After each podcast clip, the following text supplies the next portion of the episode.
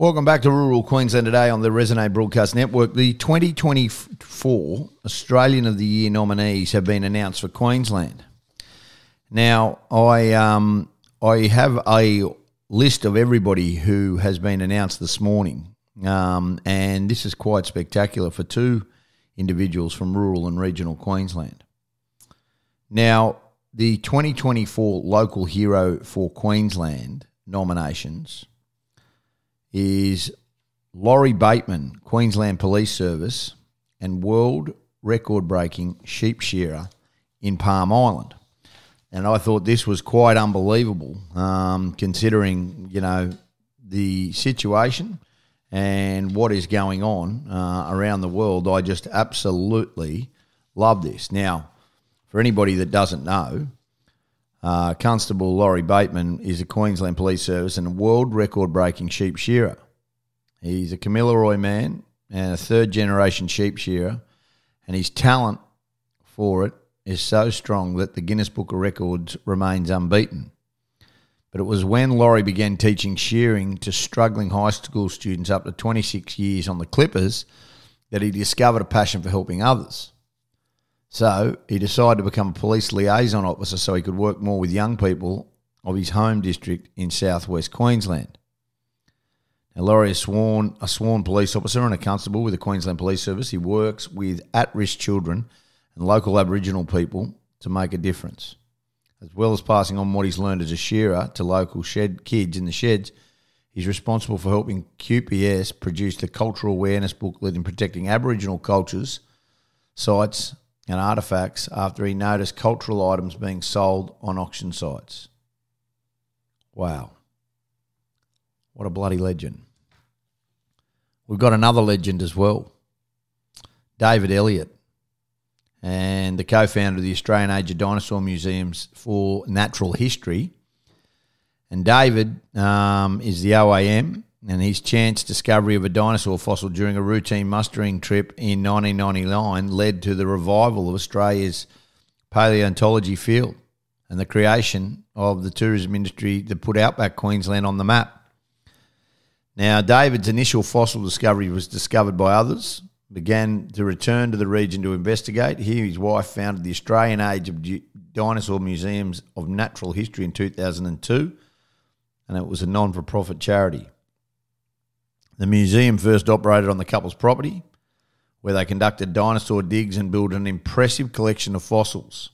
Later, it was moved onto donated land. Today, it houses Australia's most significant collection of fossils from the country's largest dinosaurs, a major tourist attraction, and it serves as a centre of Australian paleontological, biological research and discovery in Australia.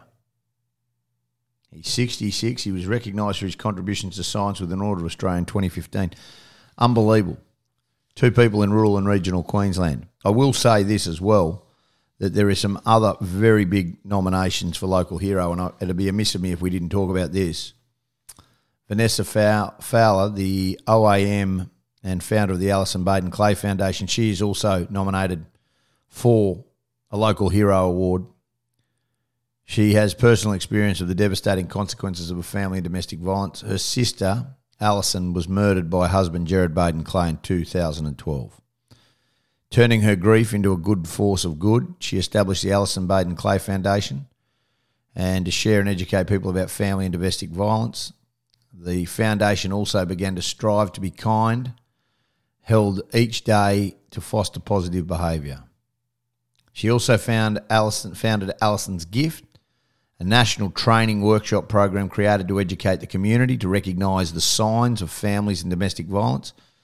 At 57 years of age, she has been appointed co chair of Queensland Government's of Domestic Violence and Protection Council in 2021. She has been recognised with numerous awards, including an Order of Australia in 2021. What a wonderful, wonderful, wonderful story that is as well. I will talk about the Indigenous Corporation and Brad, Bradley Crosby. He's the other local hero. He founded Where Youth Live Dreams Project, Indigenous Corporation, to making sure young Indigenous people have grassroots community based agencies to help them connect to their culture. He is 55. He's worked as a youth worker. He's been recognised in Bundaberg and the Fraser Coast and is a finalist the Outdoor Queensland nominated for the 2023 Australian Charitable Foundation Mental Health and Wellbeing Award. They're the four local legends who've been nominated for Local Hero of the Year. Uh, Young Australian of the Year nominations uh, Toby Hendy, science communicator. Emma McKeon is the Olympian.